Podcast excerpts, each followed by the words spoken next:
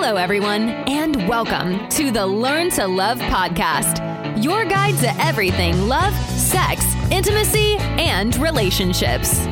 Each week, your host, Zach Beach, interviews new experts on love, including couples therapists, relationship coaches, sex educators, and best selling authors. Learn the best tips and cutting edge wisdom to better love yourself, others, and the world. Thanks so much for joining us. We hope you enjoy the show.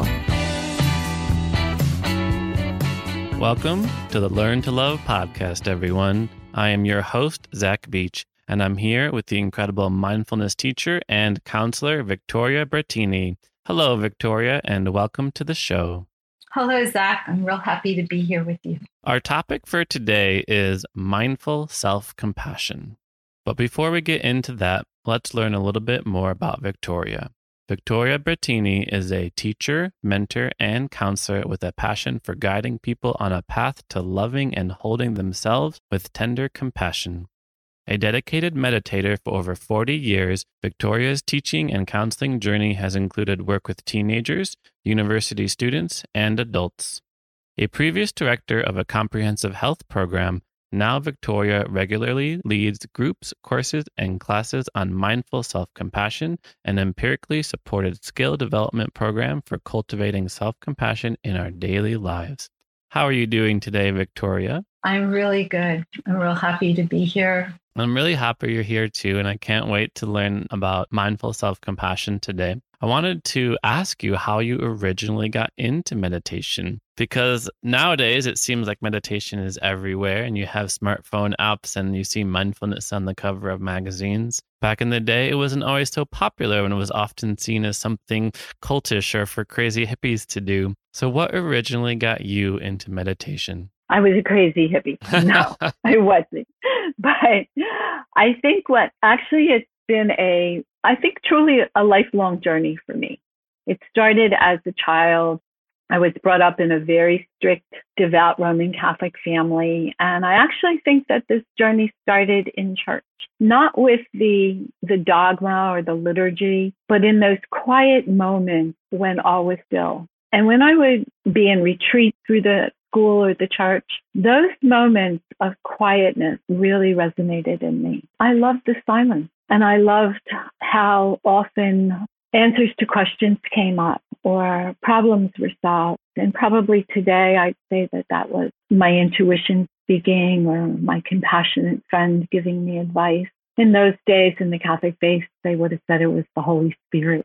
And then when I went off to college, I met an upperclassman who was very into yoga and meditation. And Serena taught me a lot about yoga and meditation in those days. It was really foreign, especially in a Catholic old girls school. So we would just go off into her room and she would share what she had learned back in Bombay. Um, she even gifted me with a book that her grandfather had given her on yoga and meditation. I just loved it. I, I can't explain why. I just did. I, I loved sitting in the silence and seeing what my brain was doing. And then from that experience, I explored the works of Eknath Easwaran. He's written quite a few books. And what I loved about Easwaran was that he took a very global approach to spirituality. He wrote books on Hinduism and Buddhism and Christianity. I believe he was the first person to offer the first four credit course in meditation at Berkeley in 1968. And I was taken by his work a lot, particularly his book called The Unstruck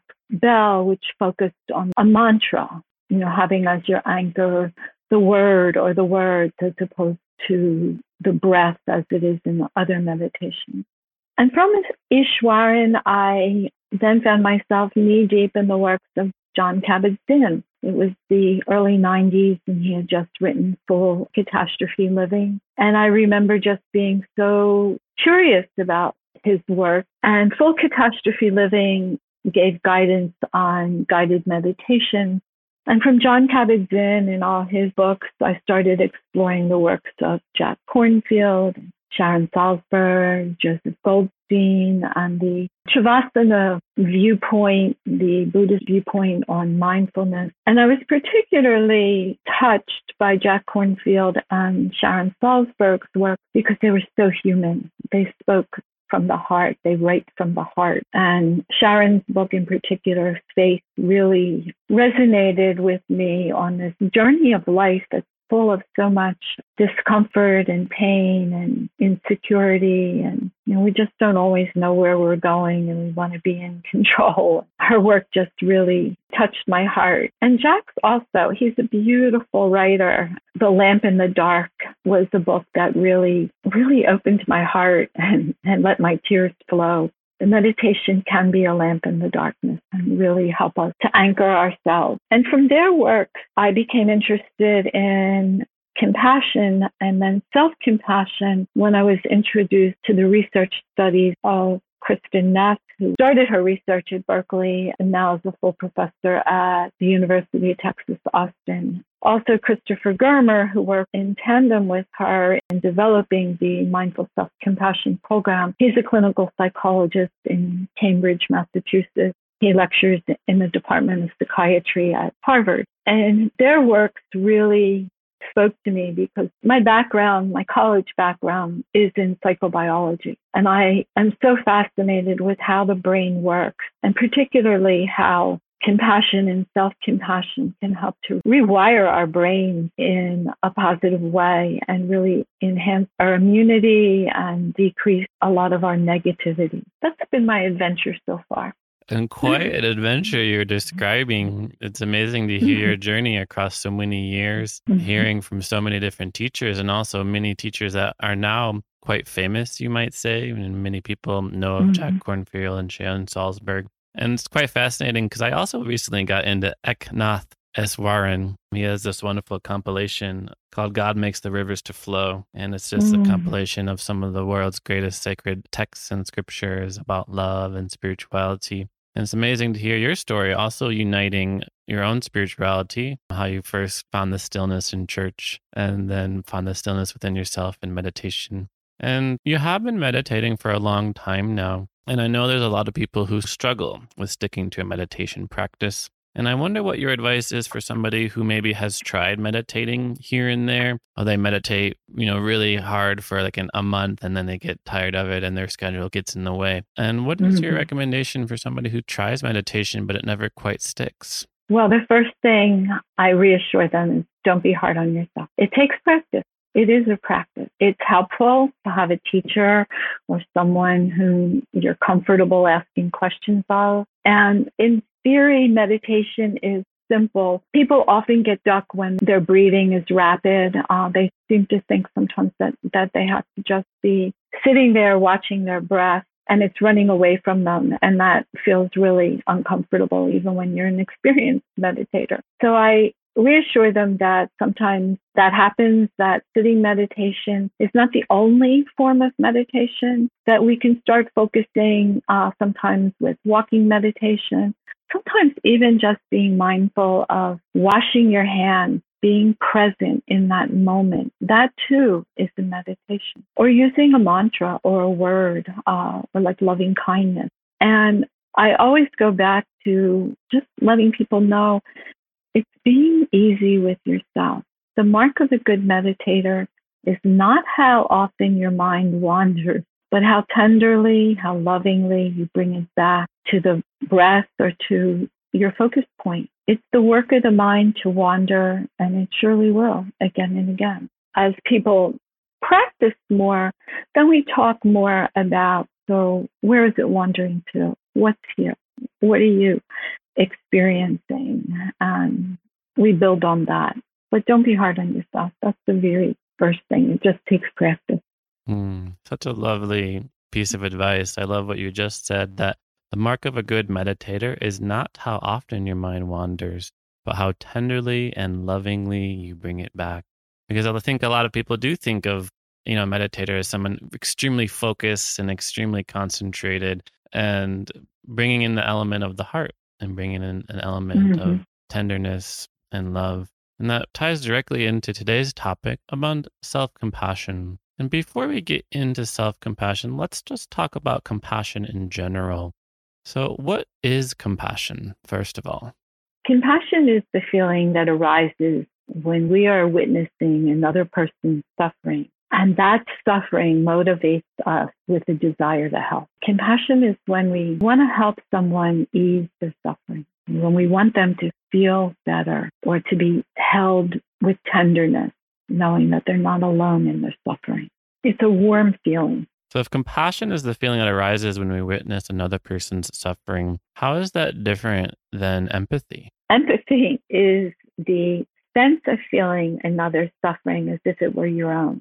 You know, you walk into a room with sick people and all of a sudden you realize that you're feeling their suffering. Compassion is the capacity to empathize with the addition of warmth and kindness. So empathy says, I feel you, and compassion says, I hold you. I hold you with warmth and tenderness. Empathy says, I feel you, and compassion says, I hold you.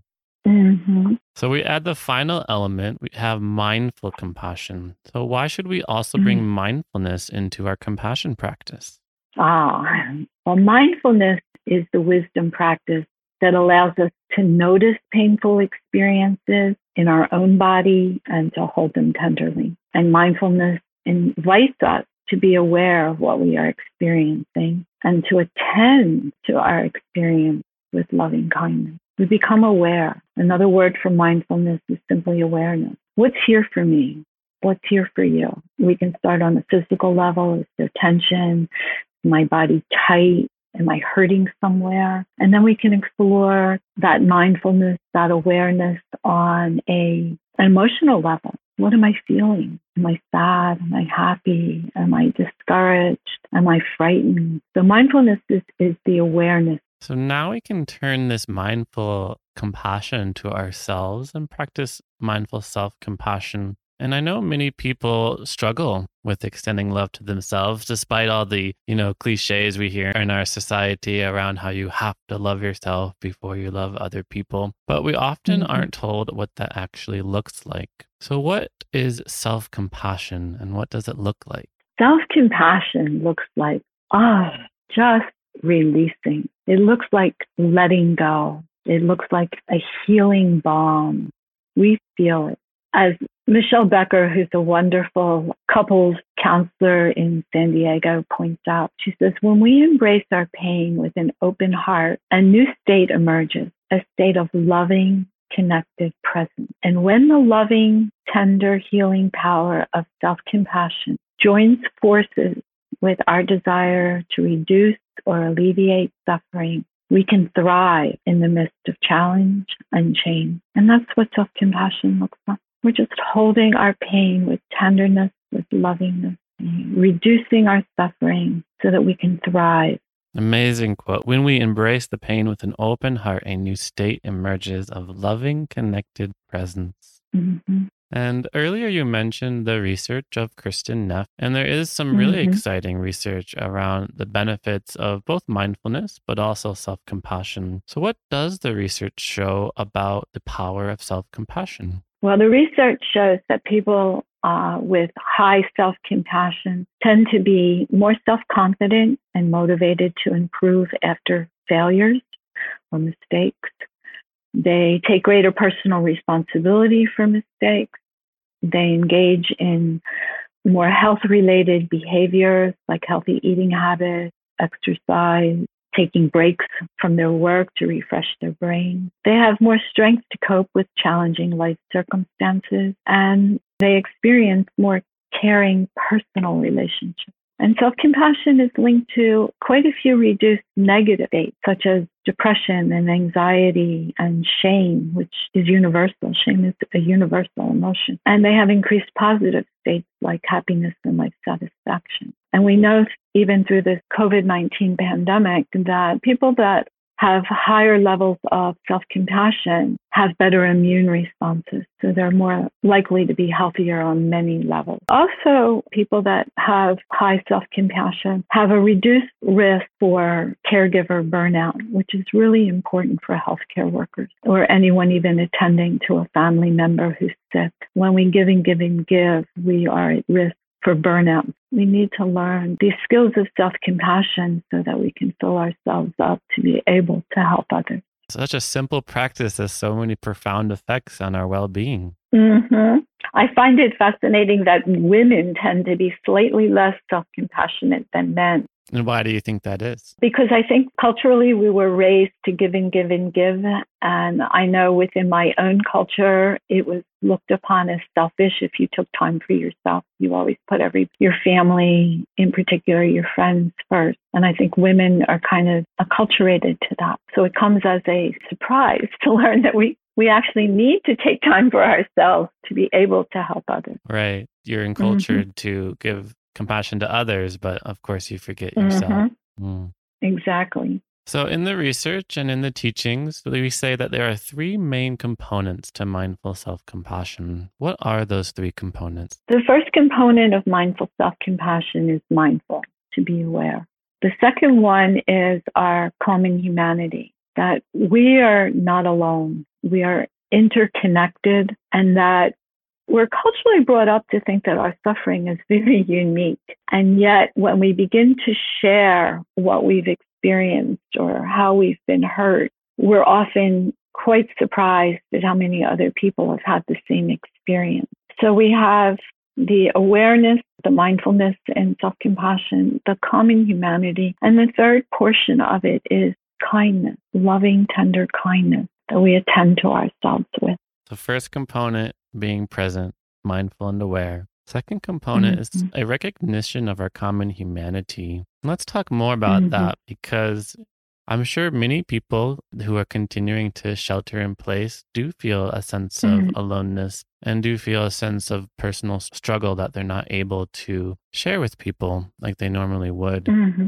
So, how do we cultivate that recognition that we're all in this together? Because I know sometimes I see those billboards or those commercials that say we're all in this together. And I'm like, really? Are we? Because so if we're cultivating right. mindfulness you know how do mm-hmm. how do we cultivate that sense of connection because many people feel even a sense of divisiveness particularly around politics for example but there's so much disconnection right. and division so how do we cultivate that sense of connection with our fellow brothers and sisters it's a really good question. In the Mindful Self Compassion program, we have what we call a self compassion break that says that this is a moment of suffering or I'm suffering at this moment. And suffering is a part of life, which is the common humanity part. And then may I be kind to myself in that moment. And the way that I've been so wonderfully encouraged by the common humanity part lately. I'm leading a meditation at seven o'clock in the morning Pacific time through the Center of Mindful Self Compassion. And there's quite a few volunteer meditators who are doing this. And in my early morning sessions, there are on average 70 some people on these calls.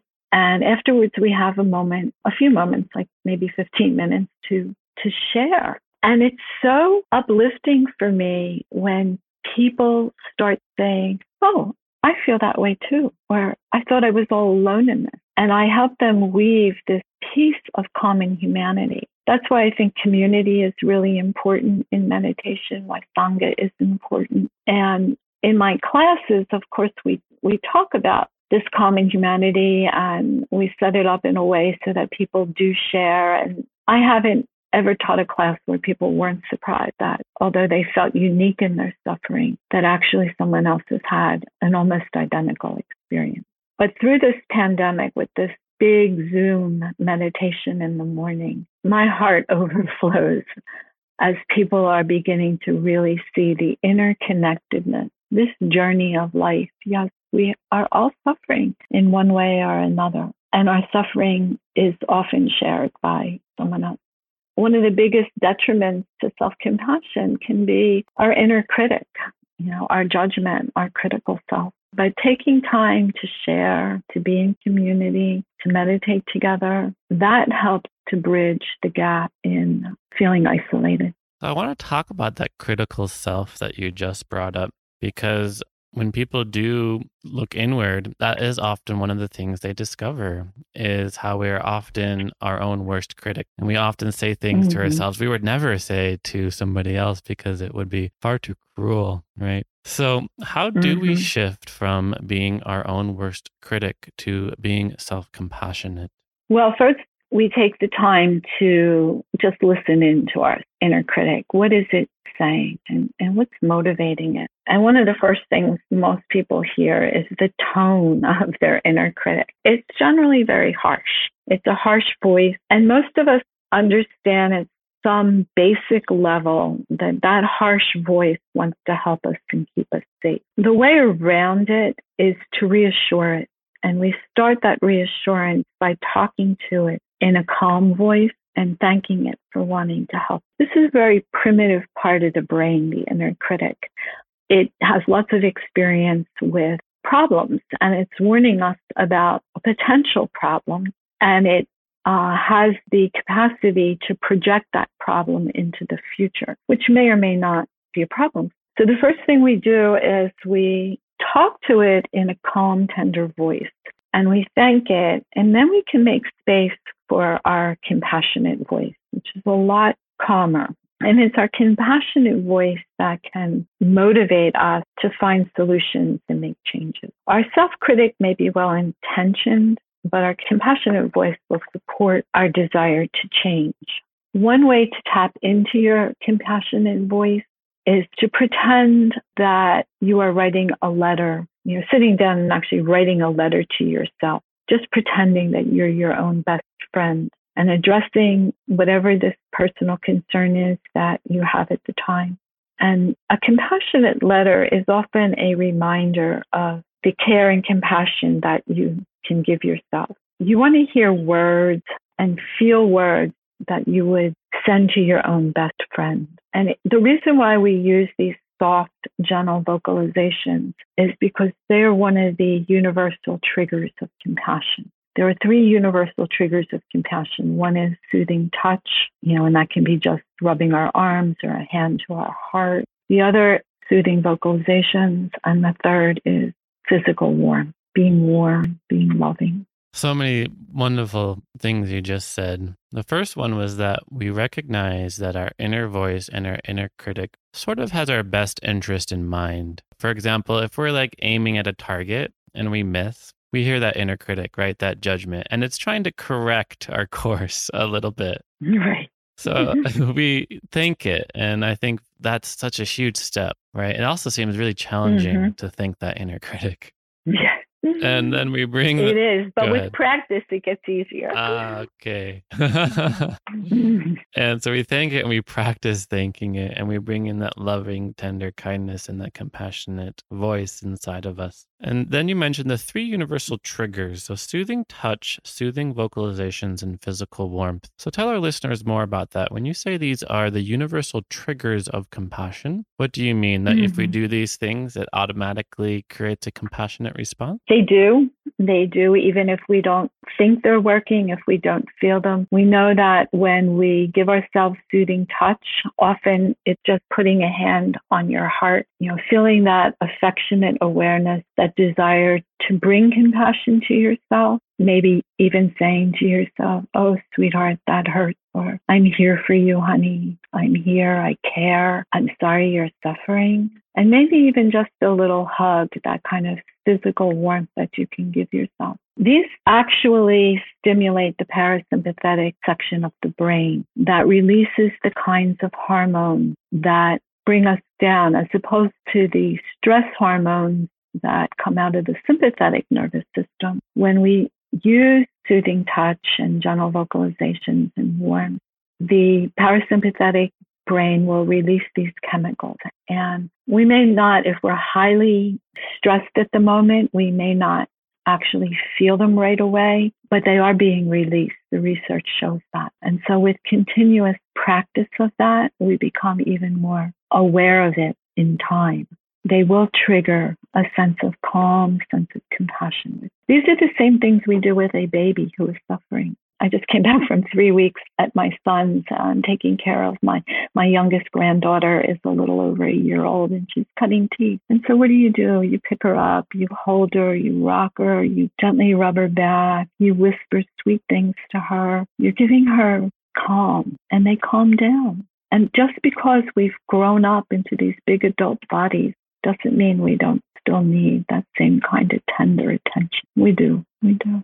Yeah, I was thinking how much easier it is to give compassion to something like a child or a baby and applying that soothing touch, soothing vocalizations, and physical warmth. It's a very natural thing for us to do. But then when you mentioned put your own hand on your own heart and say those same mm-hmm. things to yourself, just the idea felt a little vulnerable in mm-hmm. extending that to ourselves. And I'm wondering if you could give us an example where you yourself gave yourself self compassion. So far, we've been talking a little bit abstractly around, oh, when something happens, we can apply these things to ourselves. What's an example mm-hmm. of perhaps from your life of when might be a good time to apply self compassion? So, uh, about six weeks ago, in the midst of this pandemic, a really good friend of mine who was spending the night here in my cottage had been suffering from a lot of anxiety because of the pandemic. And like most other people, I too have had my bouts of up and down anxiety. And that night, I heard him yell out that he had a fever and he was sneezing and coughing. And from the other room, I could feel my heart just take off in automatic fear. One was, oh my God, does he have this virus? And two, oh my God, he's here. Will I get this virus? And number three, in a couple weeks, I was hoping to fly east to help my son and daughter in law with three little girls. Well, I had lots of anxiety and I calmed myself down by saying, okay, this is a moment of suffering. Suffering's a part of life. May I be kind to myself in this moment. May I give myself the compassion I need. So I went through the phrases of the self compassion break several times. I put my hands to my heart. When that wasn't helping, I rubbed my arms a lot. Then I, I actually fell asleep for a few minutes, but when I woke up, he was gone and there was a note that he had taken himself to the hospital. That created even more anxiety. And I realized as I was sitting there, okay, so I may not sleep tonight because my heart is pounding out of my chest, but I can sit here and be kind and comfort myself because this is scary. This is scary. There's anxiety here. There's fear here. There's projection into the future. I had to remind myself that I don't know what this is.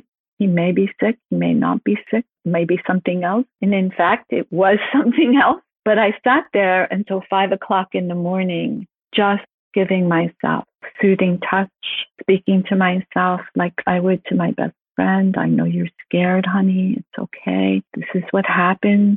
You know, this is a new environment. Can I just be kind to myself? Can I just sit here? It's okay. It's okay, honey.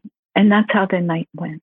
And I was able to stay calm. I could see my thoughts ricocheting around my brain and I could see them without getting hooked into them. I wasn't going to take that ride down, you know, what was going to happen. I wasn't going to catastrophize. So I just had to sit there with the beating heart and the fear and whatever else came up. But that's a very recent experience where mindful self compassion was a wonderful skill to have. Mm, it's such a beautiful story. Mm-hmm. And I think it really helps because a lot of people are also feeling anxious around our current mm-hmm. times. And it's also a very simple approach, but very profound, particularly because it mm-hmm. goes against like our normal tendencies around problems that we experience. When mm-hmm. you mentioned you're anxious, I was thinking how often we might run or numb such an emotion. Like, oh, I'm feeling this mm-hmm. come up, so I'm going to turn on the television or I'm going to distract myself from it. Or I'm just mm-hmm. going to try to numb it perhaps by mm-hmm. substances or something like that. But rather than mm-hmm. running away and rather than numbing the sensation, you actually be present with it. And I imagine mm-hmm. there's a mm-hmm. level of courage that it takes to be in such a vulnerable space with oneself? Absolutely. Not that I'm, you know, saying that I'm, but it, it, yeah, I am. I can be. I can appreciate that part of myself, and I'm going to admit that. Yeah, it, it takes courage. It took courage that night. I could have turned the television on. There were a lot of things I could have tried to do, but my practice is to be present with what I'm feeling. And so that was that was a night where I could look at it as an adventure. What's here for me? There were a lot of things that were flying in all different directions. But that is what meditation brings to us as we're learning about ourselves. We have all these feelings. We have all these kind of conditions that come through our brain. We are not our thoughts. We are more than our thoughts. And I don't have to believe all my thoughts. And one of the nice things about this practice and what I did that night is as feelings came up, I named them. So I named fear when it came up. I named catastrophizing when it came up. And we do that because when we name a feeling, we can tame it. It's funny the way the brain works, and there's research to support this. Just the fact of naming, oh, that's fear. It's almost as though the brain says, okay, I hear you now. What we resist persists. So if I keep pushing away the fear, if I kept pushing away the fear, it would have shouted at me even louder. So by naming it, my brain could say, okay, I hear you now. I can let go of that. And sometimes it let go just a little, other times in a bigger way. But it, the brain acknowledges that it hears, that you're aware of what's going on there. So you name it to tame it. And what you feel, you can heal. So just by saying it, you begin the healing process for it. That helps a lot in learning those skills through mindful self compassion. So many beautiful mantras. We can name our emotions to tame them. What we resist mm-hmm. persists, and what you can mm-hmm. feel, you can heal. Mm-hmm. It's really incredible to hear your experience and to also hear that you're continuing to practice being present with what you are feeling. And I think for many people, they're like, oh, maybe if I meditate for long enough and practice for long enough, I will have no problems whatsoever. I've completely healed and completely tamed all of my experience. But of course, that's not what happens, right?